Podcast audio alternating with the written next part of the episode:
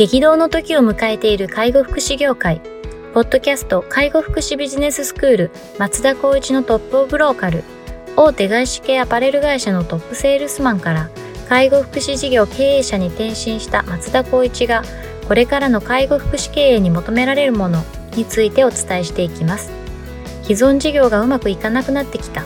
今後の事業展開が不安などのお悩みを抱えている経営者の方。異業種から介護福祉業界への参入を考えている経営者の方、これからどんどん事業を拡大していこうと考えている経営者の方など、介護福祉ビジネスの入門から応用まで様々なステージの方に楽しんでいただける番組です。こんにちは、ナビゲーターの松本慎二です。ポッドキャスト介護福祉ビジネススクール松田光一のトップオブローカルトップオブローカルとは、介護福祉業において地域に密着し、地域で愛されることで地域のナンバーワンになることです。松田さん、本日よろしくお願いします。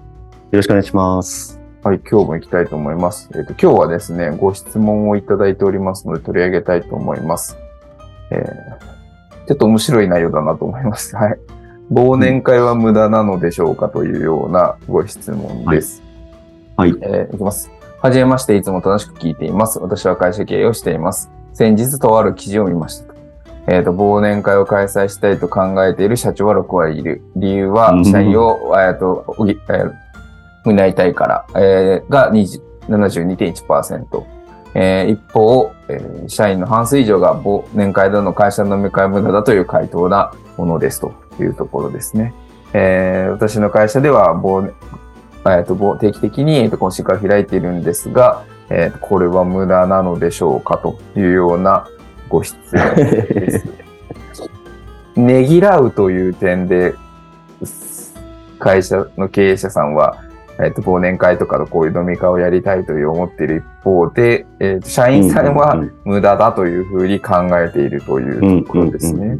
で、この記事をちょっと探してみたんですけれども、ありまして、あの、式学さんっていう、あの、上場しているはいはいはいはい、組織コンサルやってる会社さんが発表している、まあ、リリースですね、調査結果っていうところを多分見られたんだろうなっていうところで、うん、忘年会を開催したいとしている社長が約6割いる、えっ、ー、と、理由は社員をねぎらいたいからっていうもので、一方、社員の半数以上が会社の飲み会無駄だと回答してましたというような内容ですね。で、実際に確かにこう、えー、拝見すると、会社の社員と一緒に忘年会をしたいと思うかみたいなところでいくと、そう思う、いやいやそう思うという社長さんが約61%いますと。で、そのうちの72%社員をねぎらいたい。えー、その次時点がですね、社員と交流したいというとですね、これが約5割ぐらいになりますというところです。で一方で、えっと、スタッフですね、社員の方にえー、と質問を聞,、えー、と聞いたところ、えー、開催されたら参加したいですかという内容ですね。で、これが、まあ、200名から回答を得ていて、管理職の方は、そう思う、ややそう思うと、まあ、参加してもいいですよとおっしゃる方が57%ですね。うんうんうん、で、一方で、一般スタッフの方ですね。が、えー、そう思わない、あまりそう思わないというふうに答えた方が、えっと、59%。で約6割いるというような内容だというところですね。で、なんで無駄だと思うんですかというようなお話を聞いてます。無駄だと思いますかという回答に対しても、えー、一般スタッフの方なのかな？これ、職員の方たちは5割以上が、えー、無駄だと思うと回答しています。そうですね。で、その理由は、えー、一番がですね、飲み会よりプライベートの時間が欲しいと。いうのが一番。時点で気を使うのがしんどい。で3番目が出席するメリットがないと。いうのは結構厳しい話ですけど、というような調査結果でしたと。いうことですね。まあ一方で、社長の飲み会で自社の社長の印象が悪くなった経験があるかという質問に対しては7割以上の人がないと答えているので、まあ、社長云々というよりも自分の時間を確保したいというようなところが一番なのかなと。まあ、次で、まあ、参加すると何かしらやっぱ気を使うので、それが嫌だな、みたいなところがもあるのかもしれないですというところですが、どうでしょう、これは。いやー、僕、これ本当に前もって言ってます主観で話しますけど、はい。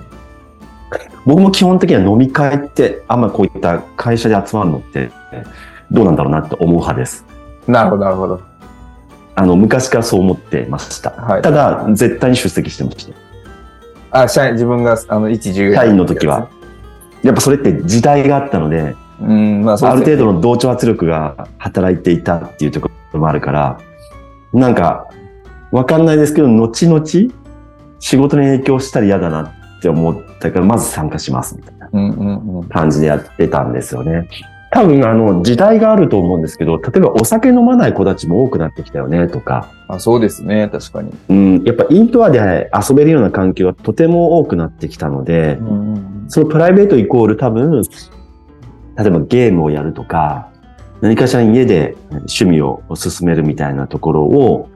やっぱできればそうしたいっていうような、まあ時代背景、トレンドっていうのもあるんだろうなっていうのを思ってます。うんあとやっぱり飲むと世代間で飲み方が違うっていうのも正直あると思うんですようんうね。ん50代の上長、40代の上長、30代、20代って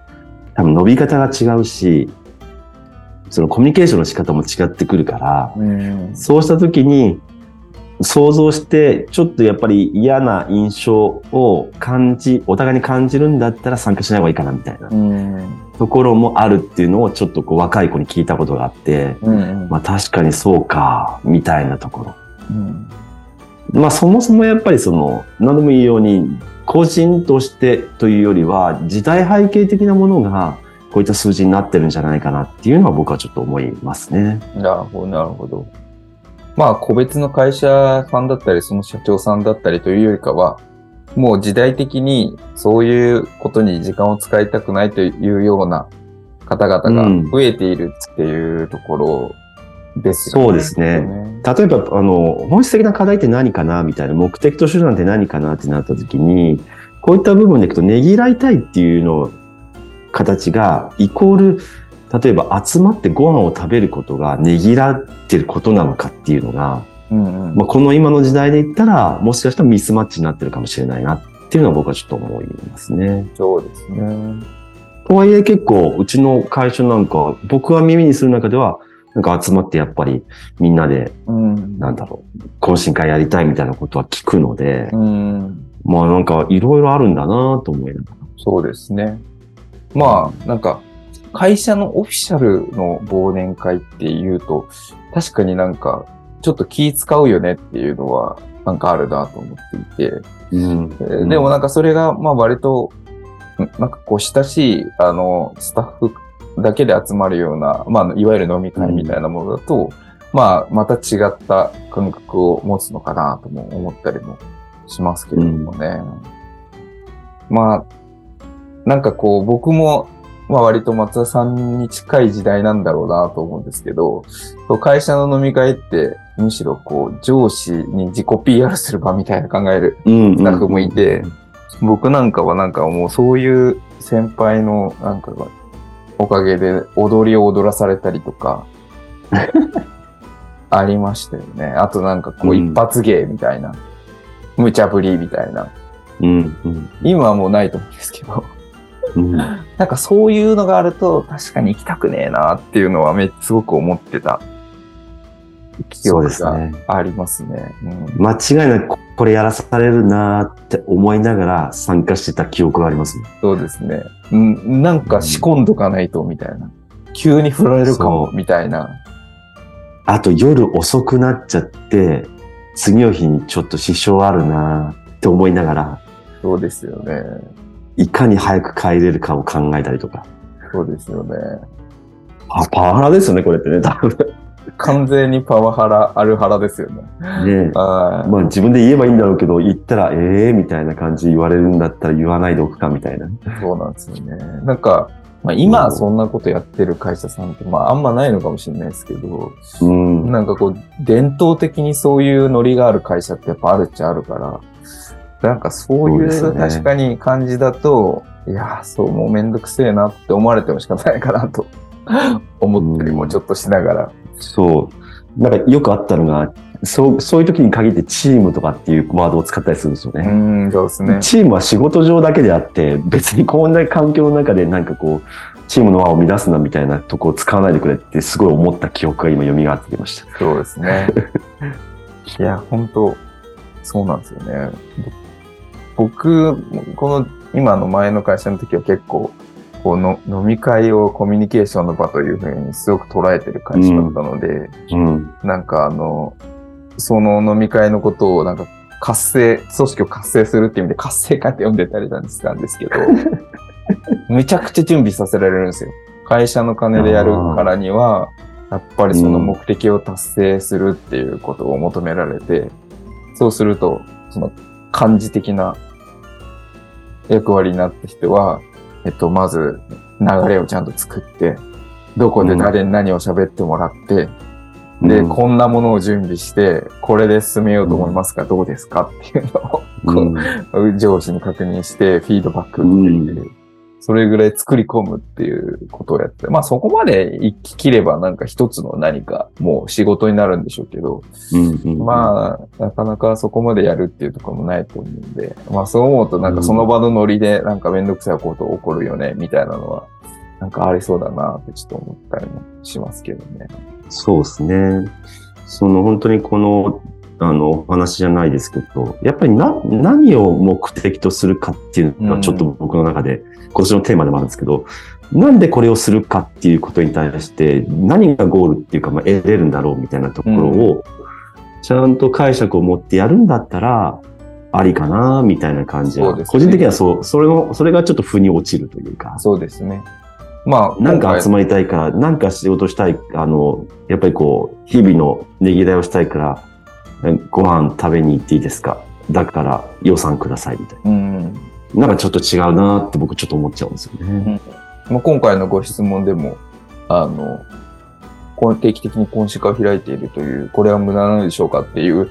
質問ですけれども、まあ、目的に対してちゃんと達成していれば無駄じゃないし、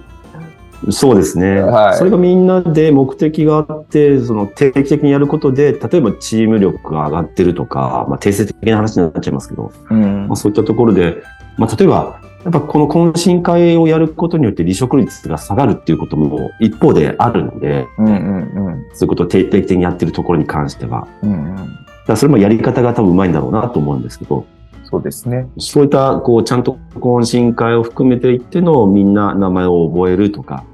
うんと趣味だったりとか、特技だったりとか、なんかスポーツ何やってたかみたいな、そういったコミュニケーションを取りながら、うんと日々のコミュニケーションの幅を広げるための目的だったりとか、いうことであれば僕はやるべきことなのかもしれないなと思いますよね。そうですね。じゃあ、ちょっと一度この、まあ、定期的にやってるというところなので、まあ、きっと、だいたいもやることが目的だったりしますもんね、こういうのって。うんなので、あの、あ改めてこの懇親会を何のためにやってるかっていうのをちょっと一度改めて考えてみてもらって、まあその上でこれが必要だと判断するのであれば、まあしっかりやってやれやっていければいいというようなことですかね。うん。はい。ありがとありがとうございます。では本日は以上としていきます。ありがとうございました。うございました。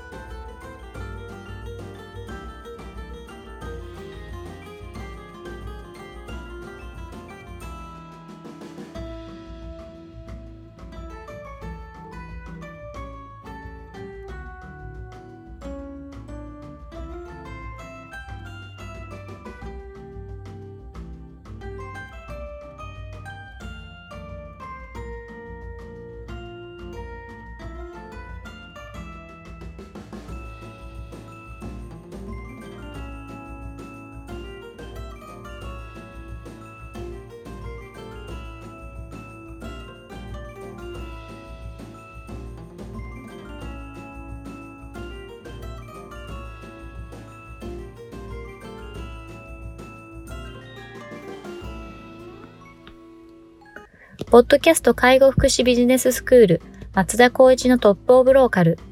番組では介護福祉サービスに関するご質問を当番組の専用ウェブサイトより募集しております。